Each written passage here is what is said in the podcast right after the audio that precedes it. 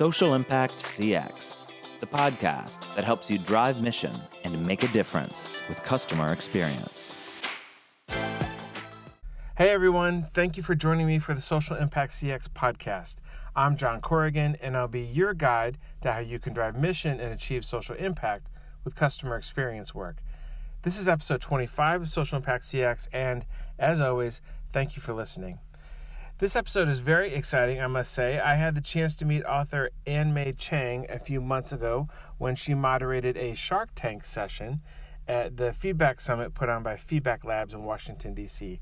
I was presenting my startup journey map as part of the Shark Tank session, and Ann Mei was not only the moderator, but she was about to publish her book, Lean Impact, which is out now, and it's a fantastic book, and we'll be talking more about that in our conversation. However, before we get to my discussion with Ann Mei, I always start each episode of Social Impact CX with something that I'm grateful for. And I thought it only appropriate that I'd like to express gratitude for the book The Lean Startup by Eric Ries. There's a whole movement around lean startup, and if you've not read the book, I suggest you check it out.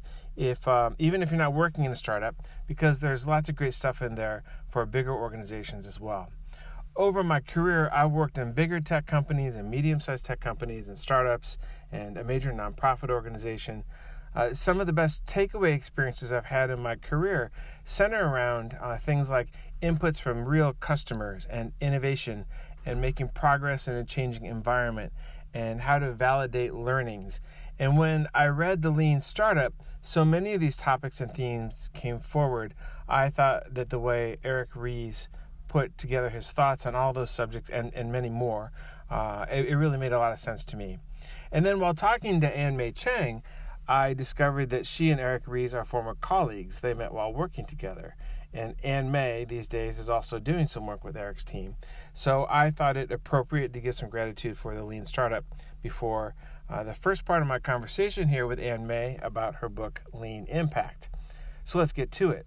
Episode 25 is the first half of my conversation with Ann Mei. We had a great conversation, and there will be a second part of our discussion coming soon here on Social Impact CX. For those of you who happen to be attending South by Southwest in Austin here in March of 2019, you should know that Ann Mei is presenting a session on March 9th.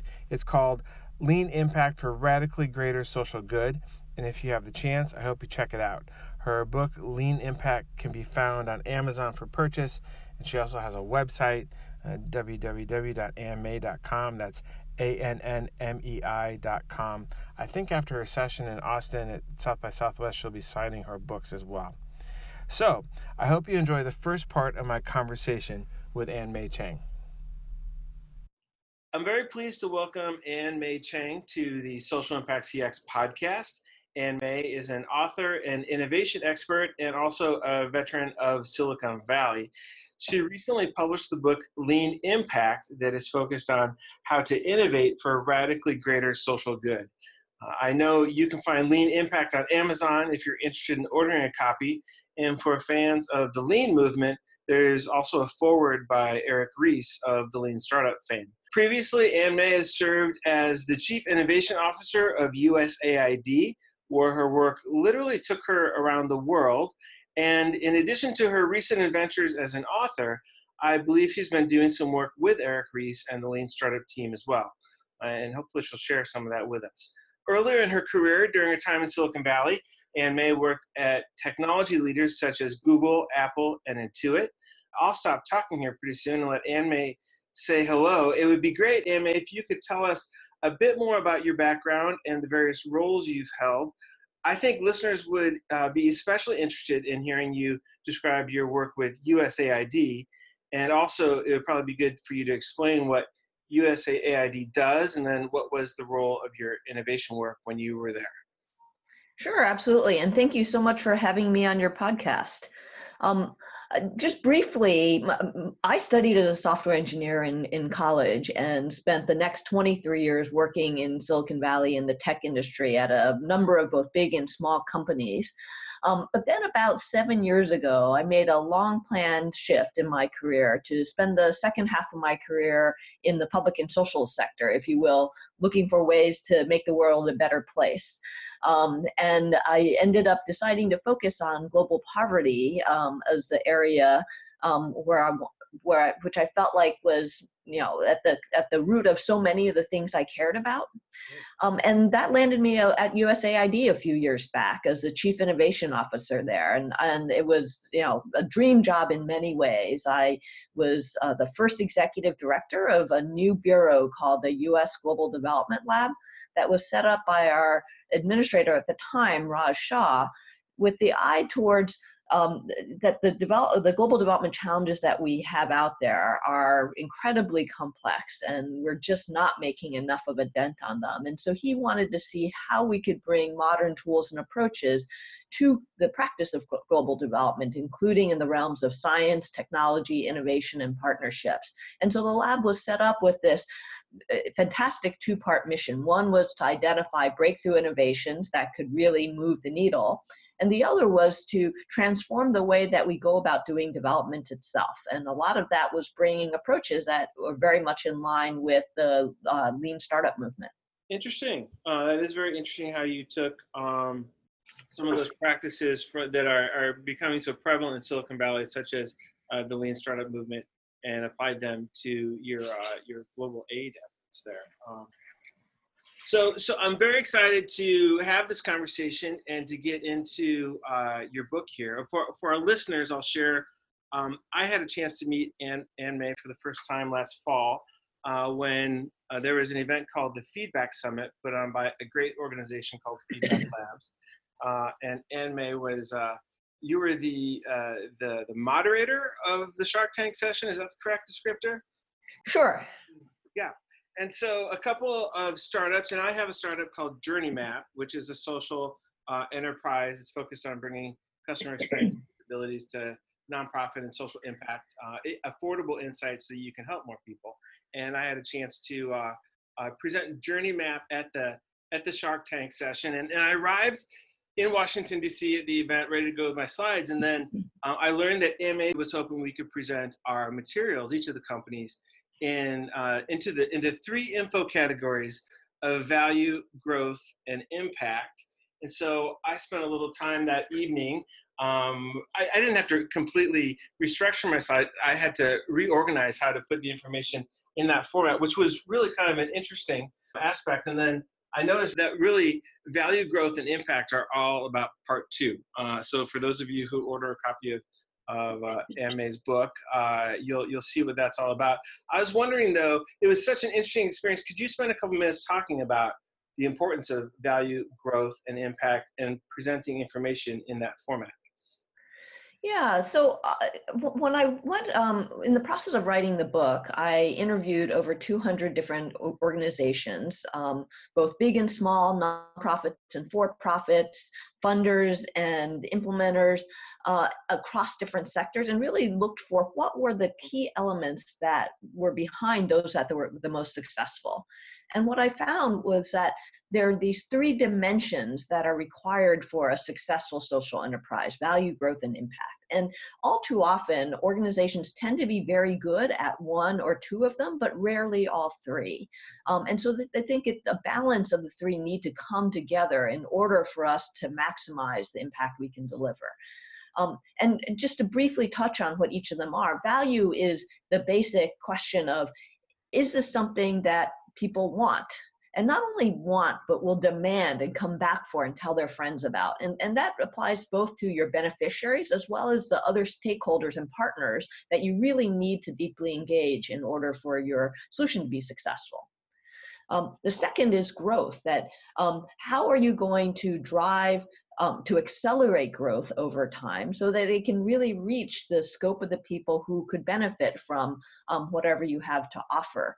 Um, and th- this is a particular challenge in the social sector, which a lot of times is very grant driven. Um, and there's often just not enough grant money to be able to fund the growth to anywhere approaching the scope of the need. And so, what are other drivers, whether um, through government or through um, some private sector business model, that can drive and accelerate growth over time. I thought that was great to introduce that, that growth aspect because you're absolutely right. Um, you know, in the in the more standard for-profit startup world, you you can't present a business concept without growth as an underpinning. It, it, the idea is different, yet it needs to translate into the world of nonprofit or social impact, whatever. I thought that was great to see that. Yeah, thank you. And and value and growth are very much similar to the for-profit world. Eric talks about in his, in his, his book, The Lean Startup, about the value hypothesis and the growth hypothesis as the two key hypotheses to test for a product or service. Um, but when we're talking about social good, value and growth in themselves are not sufficient. It's not enough that people want it and that um, you have some way to get it to a lot of people. It has to have social impact. And that's really the third hypothesis that I add in the Lean Impact book, which is to say um, the simple question of does it work? Does this actually deliver the social benefit that we aim to, that we're, we're aiming for? Um, and a lot of times, um, surprisingly, organizations are not necessarily sure of that answer that um, something may sound good it may feel good but we're not necessarily always sure that it, it's delivering the social benefit in the long run. And so that's a, a, the third dimension that i think is also really important to ask. And so you know in the, the shark tank that we participated in together we structured around these questions of value growth and impact asking each of the enterprises including yours to say how you know how are we doing on each of these dimensions? What are um, what do we believe we're delivering, and what are the risks around each of these that we need to really pay attention to? Yeah, that was that was interesting, and I I think the whole subject of impact is a whole other dimension when you're measuring something other than just financial returns, and that's certainly a broader subject that is talked about a lot in the world of social enterprise, social impact, um, and that's an ongoing conversation and I was glad to see that there as well too. So tell me about writing Lean Impact. I, I certainly enjoyed reading the book and uh, uh, sharing your, your stories there. Where did the idea come from for Lean Impact? And, and for listeners that haven't yet read the book, uh, what do you think are the most important takeaway messages? So, so who's it written for? And then uh, for the people who uh, pick up a copy of Lean Impact, what are the couple three key highlights that you really hope that they take away? Sure. So when I was winding down my time at USAID and trying to decide what to do next, um, one of the questions I was asking is how do I take this forward? How do I take some of the work we've been doing at the lab at USAID um, which you know I was incredibly excited about and saw so much potential behind, and bring it to a wider audience. And as during my time at USAID, as I was looking at some of the challenges we faced in order to drive a much more innovative culture at a very conservative and established institution, um, I kept coming back to the lean startup and a lot of the principles behind the lean startup was some of the key pieces that we were missing, but recognizing that was a lot harder to do in the context that we were working in. And so when I was thinking about what to do next, the idea occurred to me of, hey, what we really need is a way to take these concepts for innovation that have been incredibly successful in driving uh, an accelerated pace of progress in Silicon Valley and look at how can we adapt them to make them work in the realm of social good.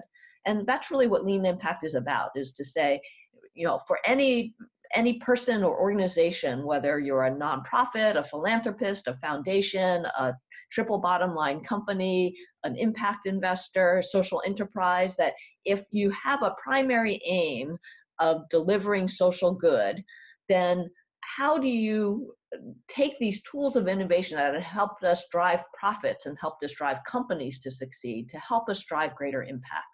Um, and so that's really what the book is about. And um, the, the book is structured around three principles that I think are at the essence of what it means to be lean in the in the uh, social good space. Um, and the three are one to to think big, two to start small, and three to relentlessly seek impact. And all too often, what I saw kind of making my transition into the social sector is that we tend to instead think too small, that we tend to plan within constraints that we have rather than plan with uh, for the needs that exist in the world. That we tend to start too big, that we get a grant or some award and we feel there's a, you know, people are suffering today, so we, you know, try to deliver as much as we can as fast as we can, and often don't take the time to really experiment and find the best path forward. Um, and there's so many things that can, um, so many pressures in the, the way the, the sector works that can really divert us from the path of greatest impact. And so when we can think big and start small and really stay focused on the impact, I think we can dramatically magnify the overall impact we can have. Very interesting. And, and you touched on culture uh, at the beginning of your comments there here. And uh, I was wondering, what what work did you guys do at USAID in forming an innovation team or an innovation initiative uh, with culture? And and and was that part of addressing the the think big start small um, aspect of that? Yeah culture is, is is certainly one of the many challenges uh, in innovating in the in for social good. And and i would say that it, it it's it's one element but but it often culture I, I believe that culture forms um, as in reaction to the incentives that exist. And so the reason that um, I think cult- the culture in most social sector organizations tends to be more risk adverse, tends to be more of a planning culture rather than an iterative culture um, or nimble culture, um, is because of the incentives that exist. And, and those incentives are often that you work um, by running programs or receiving grants that are tend to be planned well in advance um, with funders that are often uh, very shy of taking risk and very averse to any potential failure. And so people naturally um, based on those incentives form a culture that is a very planning oriented culture that is a fairly risk averse culture that is good at um, predictable execution to deliver on exactly what they said they're going to. Now, that makes a lot of sense when you're talking about um, when you have a solution that you know will work and you know can scale for the problem you're trying to solve. But the reality is, in the social sector, most of the things that we're doing don't fall in that category. For mo- in most areas, what I've found is that we have solutions that are either not good enough or are not reaching enough people or both. And so, where there's that kind of uncertainty, then I think innovation becomes much more important, uh, where we need to experiment, where we need to take risks, where we need to think outside the box and do something different because we don't have a solution that's good enough yet. Um, and in order to do so, we need to shift the culture uh, to you know to, to be much more nimble to be able to take more risk to be much more adaptive right. and i believe that that starts with that thinking big, the audacious goal, um, that uh, too often we're planning within the constraints of the resources we have. We look at, you know, we have this this many dollars, we have this many staff people, we have this grant opportunity that's the size and scope, and we think within these constraints, what can we do? Um, and usually we can do some good, but often it's far from enough to really move the needle. And so instead, I think that if we start with an audacious goal where we really step back and think what's required? What does success look like? Um, that sets the stage for us to then hold up whatever we do relative to that benchmark of what's really required and forces us to stretch ourselves to search for better ideas to take some risks in order to get there. And that and and i think that that simple shift is something that can really drive cultural change over time. That if what you're paying attention to week after week is that audacious goal, then the conversation really shifts versus if what you're paying attention week after week is how do we, you know, become reach 10% more people or raise 10% more dollars relative to, to what we did last year. Uh, well, I'm so glad that you touched on audacious goals. That was one of the areas I really wanted to talk about, and I, I think it was is great that you included that. That I think, especially in a process-oriented culture, that that something like uh, the ideas of audacious goals don't uh, they don't come forward enough. And so, how do you introduce the idea of audacious goals uh, as as a way of thinking things uh, of things in a slightly different context, or actually that might or, or of a really different context?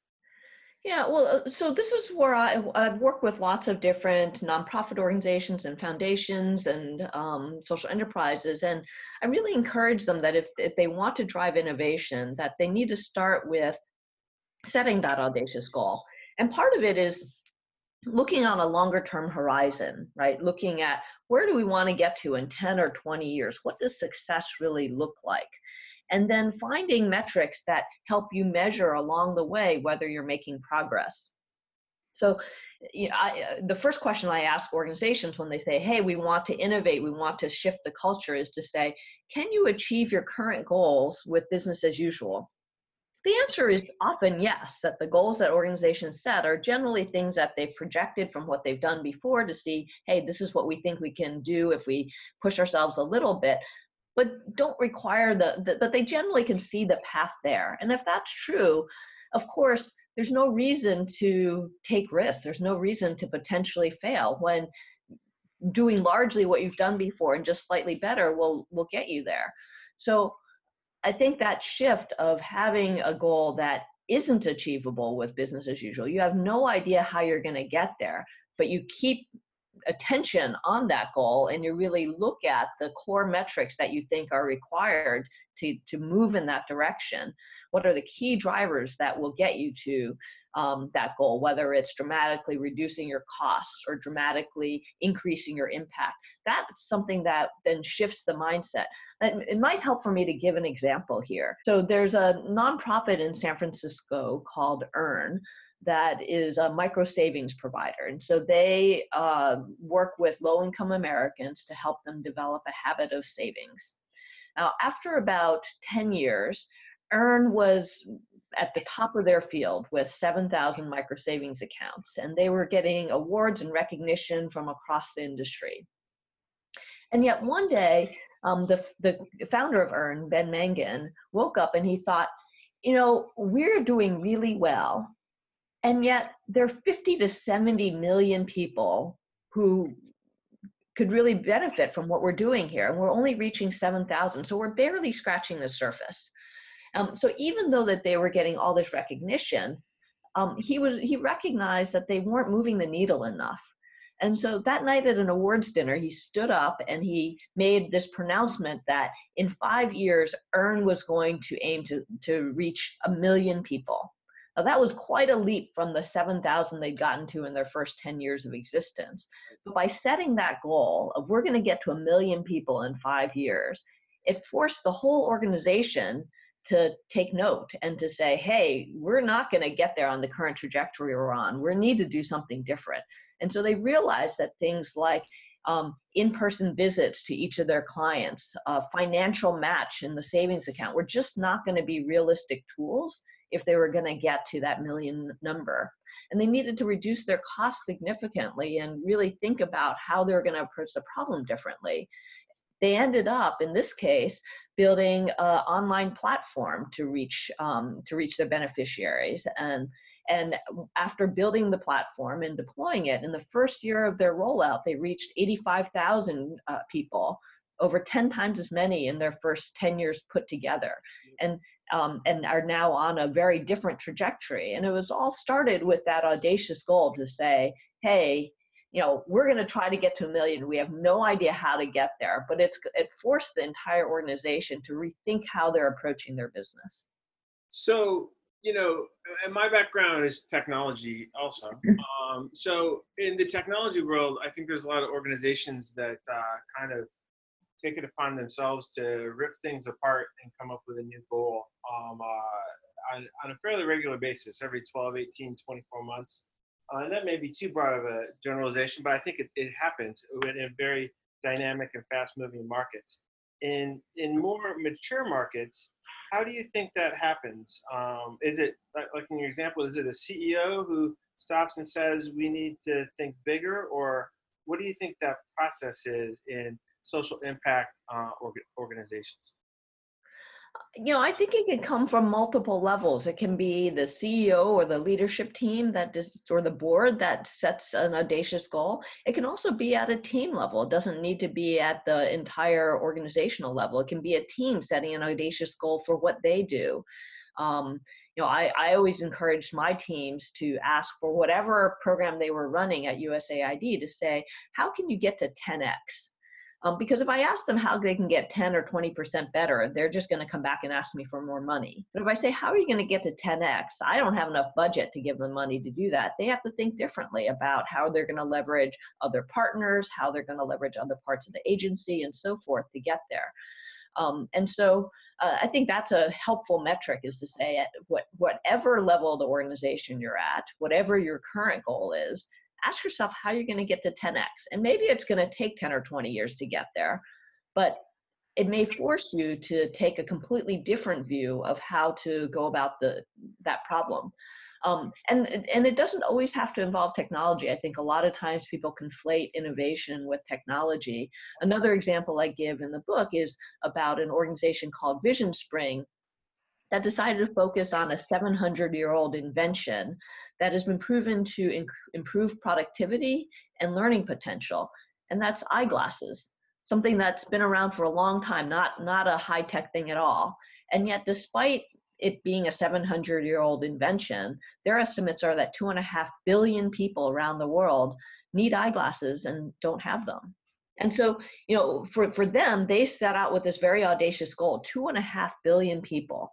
And they started out kind of hiring their own vision entre- entrepreneurs who went out and did outreach in, in rural areas to provide vision care and came back with these compelling stories of um, you know people who weren't able to work being able to work again kids who could learn and most nonprofits would be thrilled by that and yet they recognized that they were losing money with every person they reached and they could never get to scale that way and so their first pivot is that they decided to partner. They, um, uh, sorry, their first pivot was that they decided to set up these vision centers in more ur- urban areas to serve a more affluent population, and then use the profits from that to cross-subsidize their outreach to more rural areas.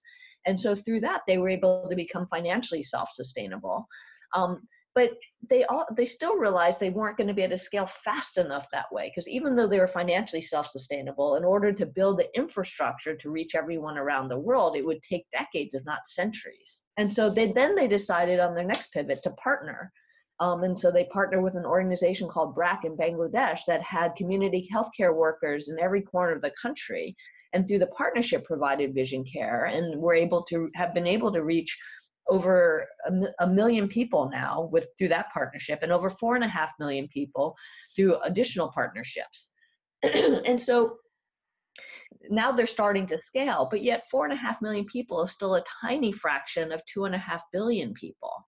And so their most recent pivot was that they set up something called the Alliance, um, recognizing that this is a systems problem that no one organization was going to be able to address, and that there were both market failures and policy failures. So they brought together eyeglass manufacturers and local governments and nonprofits to work on these systems questions. And the example of an early success is that they signed an uh, MOU with the government of Liberia to pro- provide, to integrate vision services into their public health system and their public school system. And so you could imagine that as they start looking at this as a systems challenge, that they are going to be on more and more of a trajectory to get to that two and a half billion. And again, this has nothing to do with a technology platform, but it's it is again looking at that audacious goal as a north star, and continually, you know, relentlessly seeking that um, that to reach that goal and finding the ways that are necessary to get there.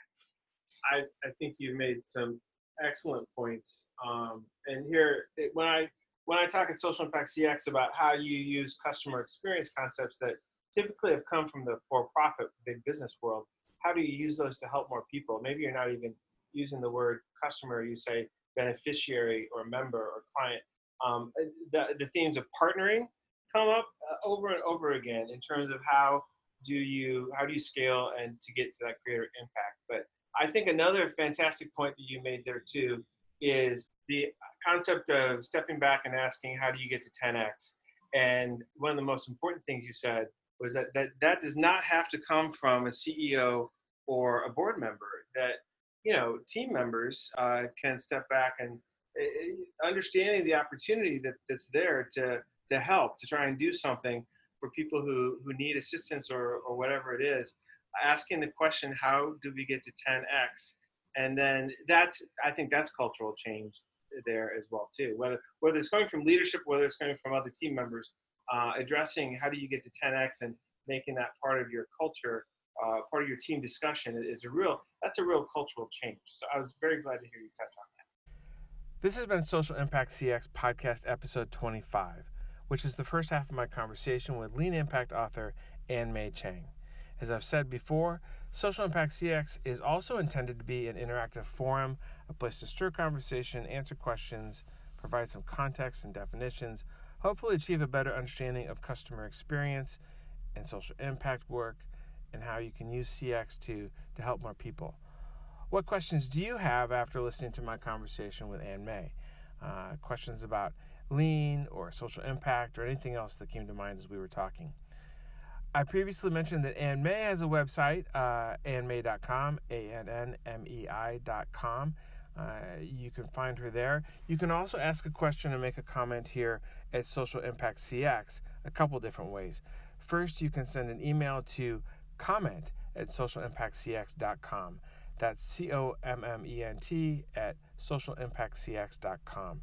You can also find us on Twitter and post a question there. Our Twitter handle is Social Impact CX.